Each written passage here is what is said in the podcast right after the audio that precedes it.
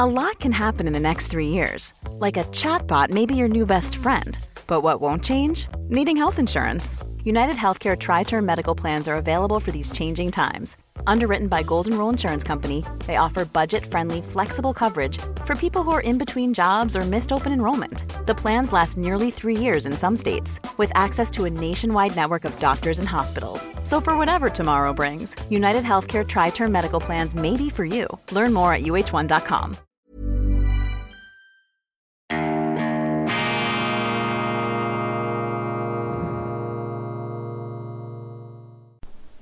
Grüezi miteinander. Einen wunderschönen guten Morgen, meine sehr verehrten Damen und Herren, liebe Freunde, vor allem in Deutschland und in Österreich. Ich begrüße Sie herzlichst zur internationalen Ausgabe von Weltwoche Daily, die andere Sicht, unabhängig, kritisch, gut gelernt am Freitag, dem 1. Juli 2022. Verpassen Sie heute auf keinen Fall das Schweizer Programm. Ich habe dort ähm, ausgehend von Leserzuschriften ein äh, leidenschaftliches Plädoyer gehalten für den Journalismus der Weltwoche, für einen Journalismus der echten Meinungsvielfalt und Debatte, denn das ist der Kernbestand unserer Demokratie. Die Demokratie ist die Staatsform der Alternativen. Und wenn Politiker kommen und sagen, meine Politik ist alternativlos, dann müssen sie sie zum Teufel jagen. Die haben die Demokratie nicht verstanden. Demokratie hat immer Auswahl oder es ist keine Demokratie mehr. Fertig. Und das unterscheidet diese Zeitung, meine Damen und Herren, von allen anderen Zeitungen. Das unterscheidet die Weltwoche von einer NZZ, von einer Neuen Zürcher Zeitung, von einer FAZ, von einer Süddeutschen Zeitung, von einem Spiegel, von einer Welt, von allen öffentlich-rechtlichen Anbietern, auch in der Schweiz, von einem Tagesanzeiger, äh, von einem Tagesanzeiger und den vielen anderen medialen äh, Produkten, die Sie kennen. Sogar in der angelsächsischen Welt könnten wir mit diesem Meinungsäußerungsvielfalt Journalismus also sicherlich bestehen. Das ist hier der entscheidende Punkt. Wir weigern uns, zu was auch immer, nur eine Sicht zu bringen uns quasi dem Gedanken oder dem Diktat einer bestimmten äh, tonangebenden Meinungselite ähm, äh, ja, sich zu beugen. Das ist nicht der Weg der Weltwoche. Man hat immer wieder versucht, die Weltwoche ähm, sozusagen in die Spur auf Kurs zu bringen, aber die Weltwoche hat eben keinen klaren Kurs in dem Sinn, dass sie ein, eine Unité de Doctrine hätte, eine klare politische Vorgabe. Die Weltwoche hat sich immer als unkonventionelle Zeitung definiert, als Zeitung auch des qualifizierten Gegensteuerns, als Zeitung der qualifizierten Gegenthese, der anderen Meinung, der anderen Sicht. Das ist die Weltwoche. Oder um es mit einem äh, berühmten Zitat des Schriftstellers Thomas Mann zu sagen, wenn ein Boot zu sehr nach links kippt, dann muss ich äh, rechts ausbalancieren und wenn es zu sehr nach rechts kippt, muss ich links ausbalancieren. Und ist es im Schweizer und auch im deutschen Journalismus so, dass die Gefahr, dass das Boot nach rechts wegkippen könnte, die ist nun eher etwas überschaubar. Deshalb musst du in den heutigen ziemlich linken journalistischen Zeiten eher etwas rechts gegensteuern, damit das ganze System ausgewogen bleibt. Aber die Welt Weltwoche, und das muss hier unterstrichen werden, hat immer, immer versucht, alle Seiten eines Problems, ähm, alle Betrachtungsweisen eines Arguments äh, in die Runde zu werfen, damit Sie eben, der mündige Leser, die mündige Zuschauerin, sich ein eigenes Bild machen können. Das ist der entscheidende Punkt und ich sage das natürlich vor dem Hintergrund jetzt der Berichterstattung. Ich habe gestaunt, wie äh, intensiv das aufgenommen worden ist in Deutschland, aber auch in der Schweiz, dass mein hochgeschätzter Kollege Henrik Broder äh, zu meiner eigenen Überraschung in einem Artikel, den ich ihm selber noch vorgeschlagen habe, gleichsam eine Art Kündigungsartikel geschrieben hat. Ich weiß nicht, ob Sie es mitbekommen haben. In der neuen Weltwoche steht drin, ich bin dann mal weg. Und dann kritisiert Henrik Boder äh, da einige Artikel in der Weltwoche, macht da ein paar äh, Feststellungen zur ganzen Situation in der Ukraine. Und der Hintergrund war eben, dass ich ihm gesagt habe, weil ich weiß, dass er es anders sieht als ich, habe ich gesagt, Henrik, schreib doch hier, was falsch ist, was, wo liegt mein Denkfehler, was ist deine Sicht? Wir wollen in der Weltwoche unterschiedliche Betrachtungsweisen haben und aus diesem Vorschlag, den, äh, der auf fruchtbarem Boden äh, zu fallen schien, wie ich damals meinte, ist nun diese von mir nicht gewünschte, nicht beabsichtigte Distanznahme von Henrik Broder geworden. Ich bedauere das Und ich habe Henrik Broder immer, ich meine, das ist die Weltwoche, er hat hier immer alles schreiben können, was er wollte. Er hat zum Beispiel im Zusammenhang mit der schweizerischen Neutralität Dinge geschrieben, also dass diese Neutralität gleichsam ein polit äh, äh, Geschäftsmodell äh, gewesen sei. Da hat er Dinge geschrieben, ja, da hat es mir auch die Nackenhaare hochgestellt, innerlich. Aber das löst doch bei mir keinen Distanzierungsstress aus. Ich finde das eben interessant, wenn einem hier der Spiegel so vorgehalten wird, wenn die Kontraste aufeinander prallen. Und da haben wir ihm kein Komma und kein Adjektiv geändert. Im Gegenzug kann ich natürlich nicht auf die ausgesprochene oder unausgesprochene Forderung einsteigen, dass jetzt in diesem Ukraine-Krieg oder bei Corona oder bei sonst irgendetwas nur noch eine Sichtweise erlaubt sein soll, dass es verboten sein soll, die tieferen Ursachen eines Konflikts oder einer globalen politischen Verstimmung oder Verkrampfung zu analysieren. Ich kann doch hier nicht einfach eine ideologische Brille mir aufsetzen und sagen, es gibt jetzt Denkverbote und Schreibverbote in der Weltwoche, eine Art Sperrbezirk äh, des Denkens. Das ist komplett gegen unsere Tradition gerichtet und das ist eben genau das, was uns ja anders macht, was uns unterscheidet und das ist mein Auftrag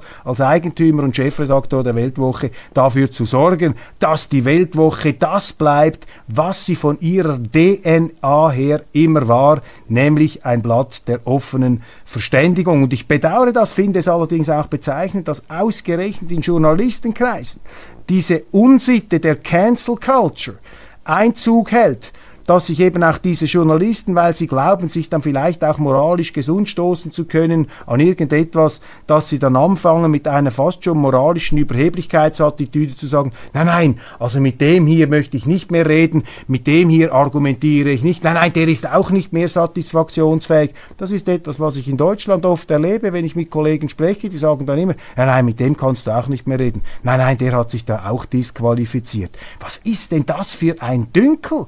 ähm, in dieser Szene, die sich da wie eine Wagenburg oder wie in einer Wagenburg ähm, da zusammenballt und immer mehr und auf immer kleinerem Gelände immer verspannter da die eigene meinungsabsolutistische ähm, Herrlichkeit äh, zu vertreten glaubt. Das ist nicht der Weg der Weltwoche. Ich bedauere sehr mit Henrik Broder Verstehen Sie mich äh, richtig?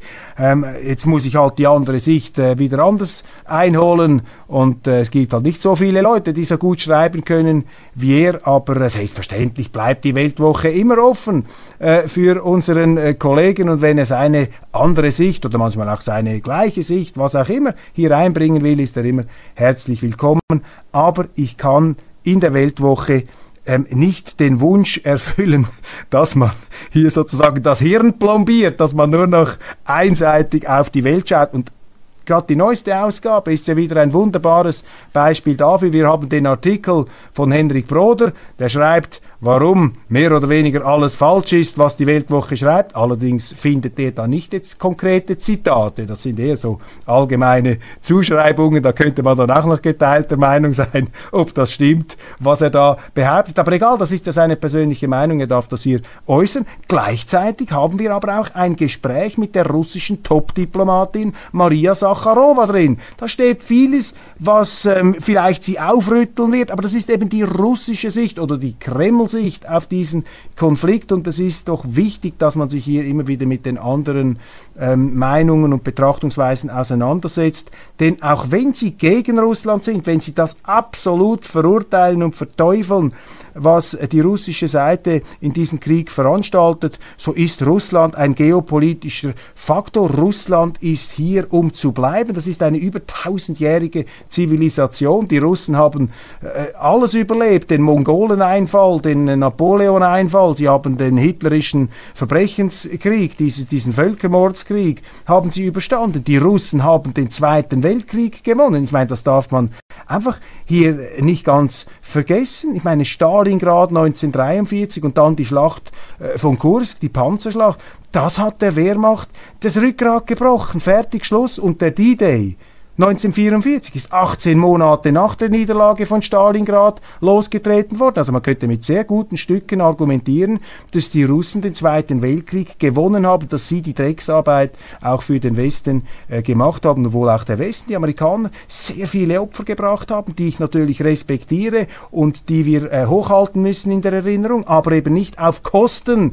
der russischen Seite. Wir dürfen uns hier nicht in diese Dämonisierungsspirale hineinziehen lassen, weil aus der sachpolitisch nichts Gutes herauskommen kann. Aber ich habe mich dazu noch etwas ausführlicher äh, in der schweizerischen Ausgabe geäußert. Hier etwas äh, das journalistische Credo der Weltwoche. Ich würde Ihnen das dringend empfehlen, ausnahmsweise einmal beide Sendungen anzuhören. Werde mich nicht distanzieren. Ukraine-Botschafter verteidigt umstrittenen Nationalhelden. Ja, ähm, Andriy Melnik, der ähm, Botschafter der Ukraine in Berlin verteidigt den ukrainischen Ultranationalisten und Milizenführer Stepan Bandera. Und das bringt jetzt die deutschen Medien etwas in die Bredouille, denn Bandera ist zum Beispiel in Israel als Antisemit und Kriegsverbrecher am Pranger. Äh, Bandera hat äh, den Hitlertruppen damals geholfen gegen die Sowjetunion. Ein Antisemit, ein Ultranationalist, der sich eben auch dafür eingesetzt hat, eine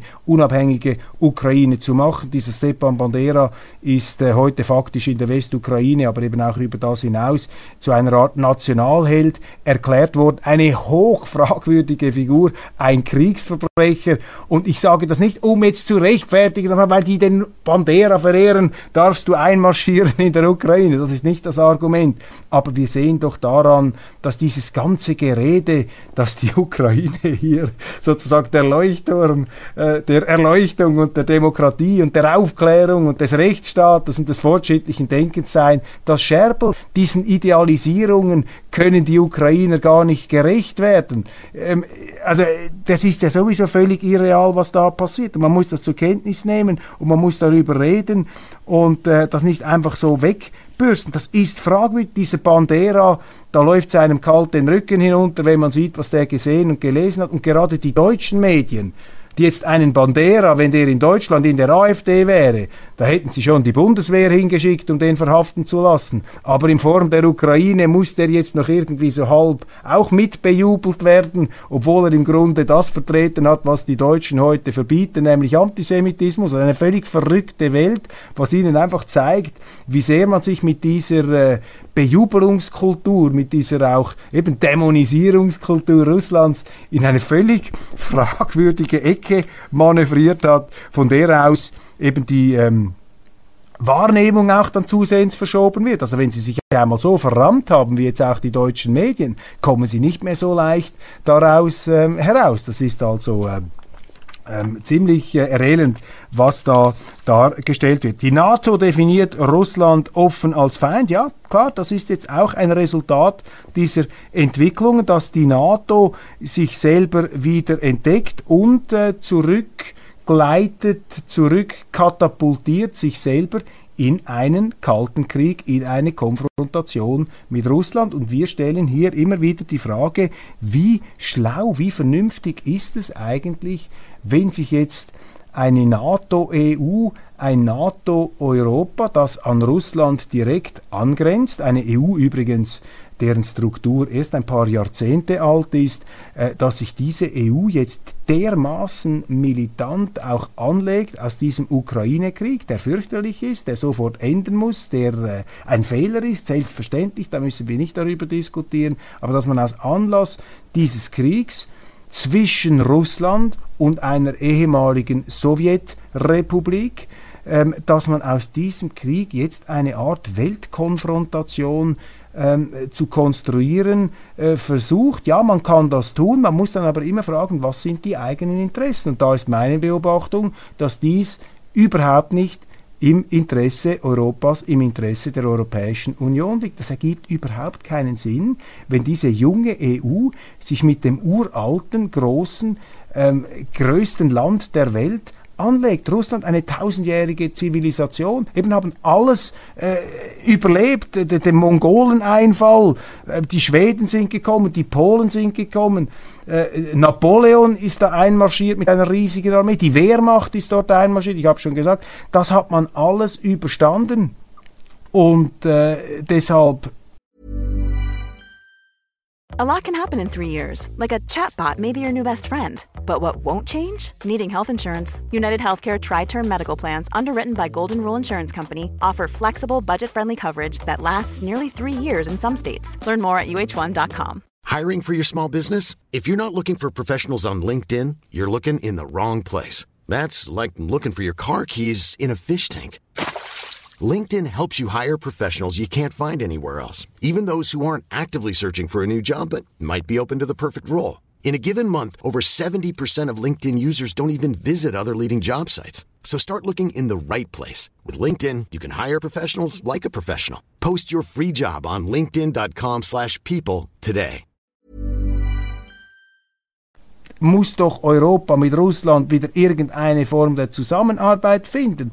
Aber man setzt jetzt alles daran, ähm, zurück, die Zeitschraube zurückzudrehen ins Jahr 1945, 47, als damals mit Joe McCarthy äh, in Amerika der Antikommunismus, der Antisowjetismus äh, äh, ja, sich quasi entfesselte und dafür hatte ich sogar noch ein gewisses Verständnis, weil der Kommunismus tatsächlich auch in seiner realpolitischen ähm, Praxis als äh, fürchterliche, mörderische Ideologie ausgewirkt hat. Und es gab sehr gute Gründe damals, äh, gegen die Sowjetunion massiv in Stellung zu gehen.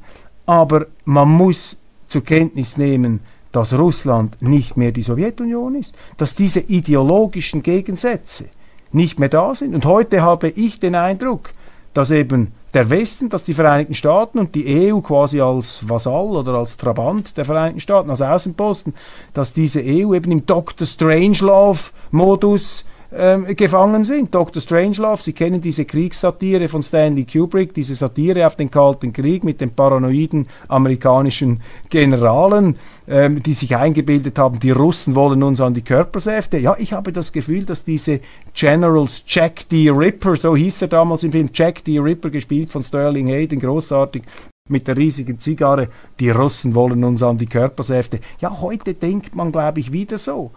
Und äh, bei aller Verwerflichkeit dieses Kriegs, man darf hier das Kind nicht mit dem Bade ausschütten. Russland ist ein Faktor, man wird sich mit Russland wieder ins Vernehmen äh, setzen müssen. Auch Putin, die Vorstellung, dass der jetzt da von den Sanktionen aus dem Amt gefegt werden würde, das ist einfach reines Wunschdenken, wird nicht passieren.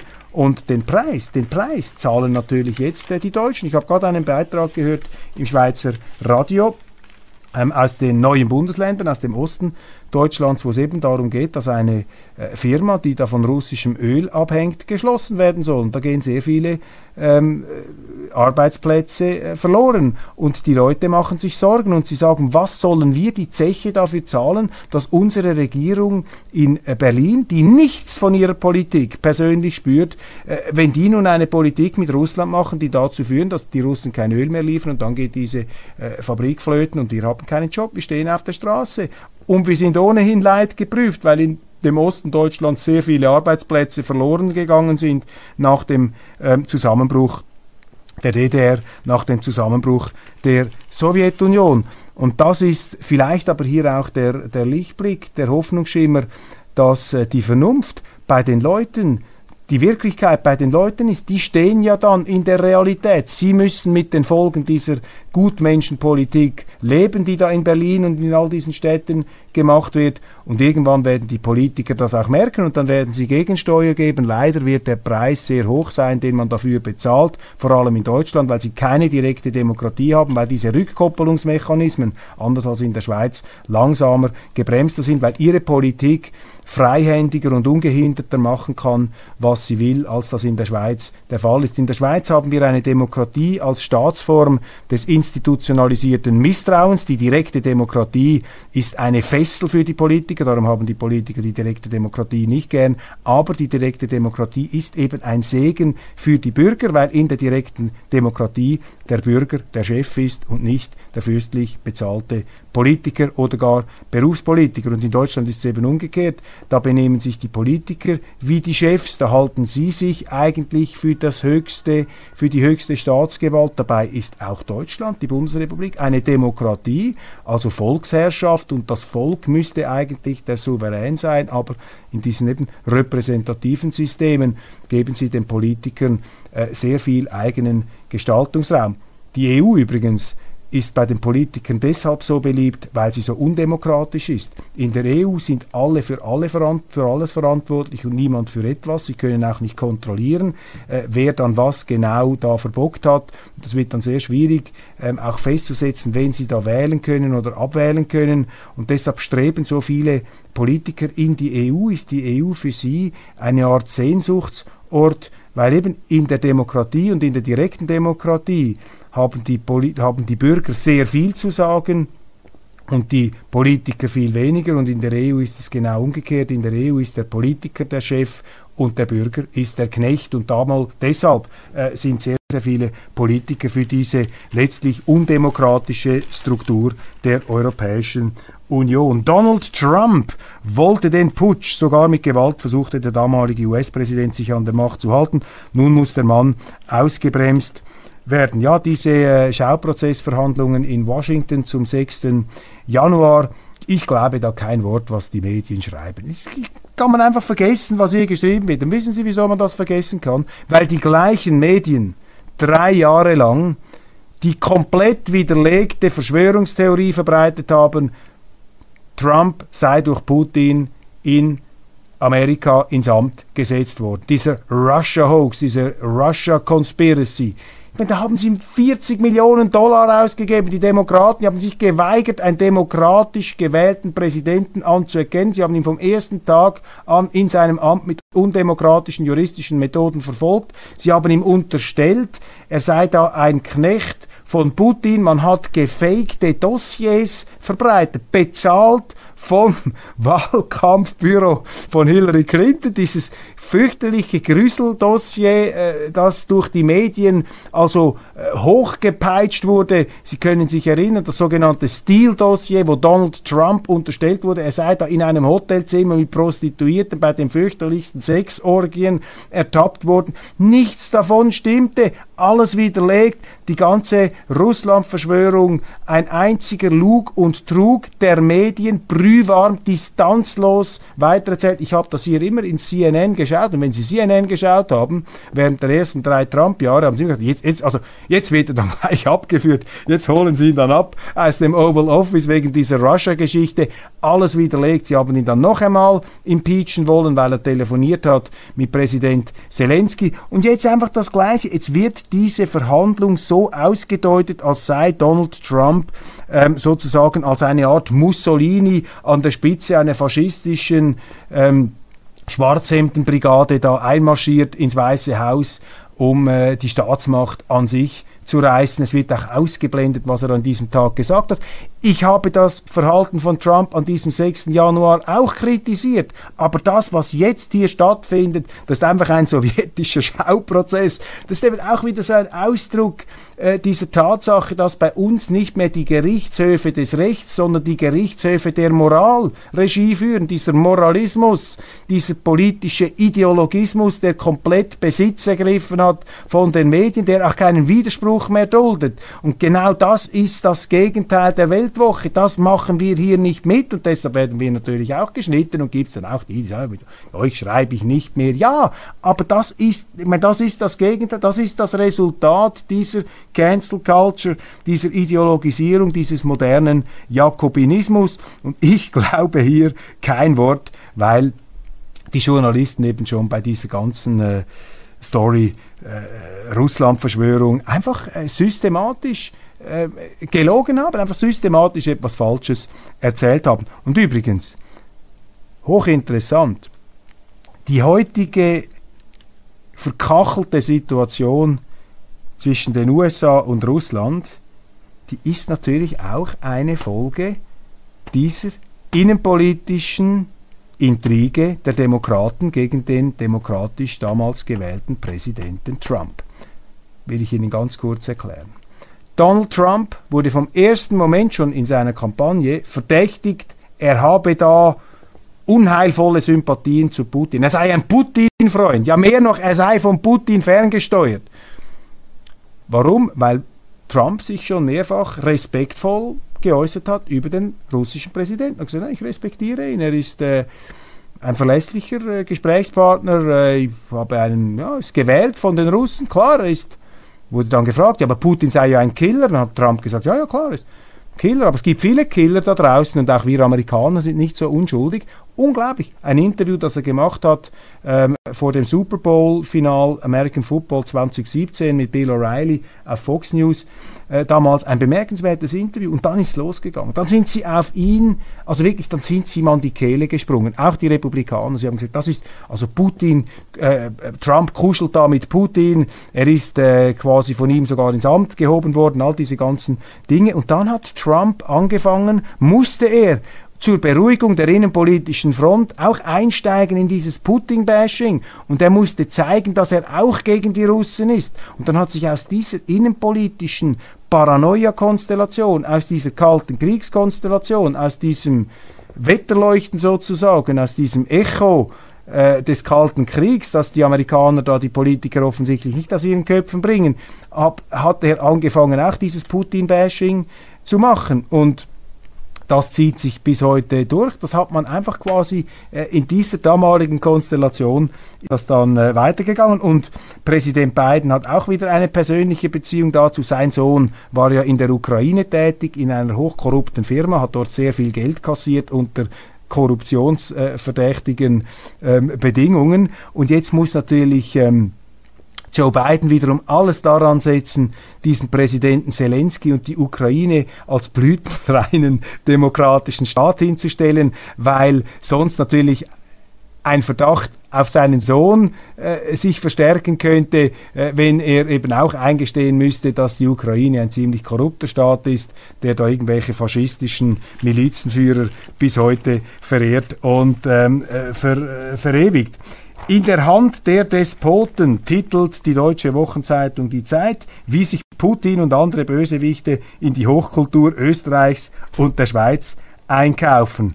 Das ist eben die Verschwörungstheorie der Medien. Das ist, äh, die Medien sind eigentlich die größten Verschwörungstheoretiker. Und die allergrößten Verschwörungstheoretiker sind die, die immer die Verschwörungstheorien der angeblich anderen kritisieren. Ich meine, auch das wieder, diese bösen Russen, sie kaufen sich jetzt überall in die Hochkonjunktur ein. Sie wollen uns an die Körpersäfte. Dr. Strangelove ist überall auch bei der Zeit in Hamburg. Lavrov, was den eisernen Vorhang angeht, er senkt sich bereits. Aussage des russischen Außenministers, die aufhorchen lässt. Und Prominente für Waffenpause, Frieden schaffen ohne Ahnung. Erst der offene Brief aus der Emma, nun der nächste Appell in der Zeit. Prominente fordern, dass in der Ukraine die Waffen schweigen. Was die Ukrainer wollen, spielt offenbar keine Rolle. Und was Putins Truppen dort anrichten, auch nicht. Ja, das ist eben die Stimmung in der deutschen Öffentlichkeit. Die sind jetzt auf Kriegsgetrommel kodiert, äh, kriegsbegeistert, fast schon waffenbegeistert. Die äh, vielleicht abstruseste Schlagzeile aus letzter Zeit ist äh, der Titel eines, ähm, einer Kolumne des Schweizer Publizisten Frank A. Meyer, der ja in Berlin lebt und auch etwas von dieser äh, kriegerischen, fiebrigen Stimmung angesteckt scheint. Ähm, äh, Frank A. Meyer hat in seiner Zeitung äh, Sonntagsblick getitelt, die Ukraine braucht jetzt Waffen, Waffen, Waffen. Also fast schon eine Art Waffengeilheit macht sich hier bemerkbar. Ich finde das fürchterlich. Es ist unglaublich. Und dass man auf Vorrat jetzt schon wieder alle ins Lächerliche zieht, die hier der Meinung sind, dass dieser Krieg bald enden müsste und dass man eine Verhandlung auch mit der russischen Seite zum Erfolg bringen muss. Die sehen sich jetzt angeprangert. Aber nach meinem Gefühl, wird das der Realismus sein, der früher oder später hier ja, zur Grundlage einer politischen Lösung gemacht werden muss. Denn alles andere sieht finster und düster aus. da wären wir dann wieder bei der Energiepolitik, da wären wir bei der ganzen Wirtschaft, bei dem Ausblick ähm, auf die Ökonomie. Deshalb, wir müssen eine Lösung finden. Es kann nicht sein, dass wir auf dem ja, Altar dieser Gesinnungspolitik letztlich den Wohlstand und auch den sozialen Frieden in unseren Ländern opfern. Aber wissen Sie, irgendwann kommt die Vernunft immer zurück. Also das ist äh, völlig klar. Ähm, Frage ist nur, wie groß ist der Schaden, äh, der bis dahin angerichtet worden ist. Aber am Schluss haben Sie es in der Hand. In Deutschland, in Österreich oder wir in der Schweiz. Wir haben die Politiker, die wir selber verdienen. Und wenn die etwas Falsches machen, dann ist es auch der Auftrag der Bürger in der Demokratie, alle Mittel und Wege ähm, zu benutzen, um die Politiker wieder zur Vernunft, das heißt zur Berücksichtigung der Lebenswirklichkeit von uns Bürgern zu bringen oder notfalls auch zu zwingen durch ähm, gebieterische politische Forderungen in der Demokratie und auf demokratischem Weg, patriotisch und friedlich. In diesem Sinne, meine Damen und Herren, wünsche ich Ihnen ein wunderschönes Wochenende. Schön waren Sie dabei. Verpassen Sie auf keinen Fall die schweizerische Ausgabe. Abonnieren Sie die Weltwoche. Ja, wir stehen noch für Meinungsäußerungsfreiheit. Wir sind gegen diese Cancel Culture. Wir grenzen uns nicht ab. Henrik Broder ist immer herzlichst willkommen, bei uns seinen Standpunkt darzulegen. Wir werden auch die andere Sicht weiterhin bringen. Wir weigern uns, an dieser Verbetonierung der Meinungen äh, teilzunehmen. Wir halten hier unkonventionell die Fahne hoch für Vielfalt und Debatte. Alles Gute und eben abonnieren Sie die Weltwoche, erzählen Sie es weiter und damit helfen Sie uns, damit stärken Sie uns und damit können wir auch die anderen Medien beeinflussen, denn das ist auch ein wichtiger Auftrag unserer Zeitung. Wir werden massiv gelesen, das sehen Sie jetzt auch bei dieser ganzen äh, Beurteilung des Falls Henrik Broder, der jetzt noch weltberühmt geworden ist aufgrund äh, dieser Distanzierung von der Weltwoche. Das zeigt Ihnen einmal, wie akribisch unser Blatt gelesen wird und das hat natürlich auch einen Einfluss auf die Journalisten. Wenn Sie also wollen, dass auch die anderen Zeitungen besser werden, dann haben Sie ein Interesse daran, dass die Weltwoche eine möglichst hohe Einschaltquote und eine möglichst hohe Auflage erreichen wird. Alles Gute und eine schöne Zeit.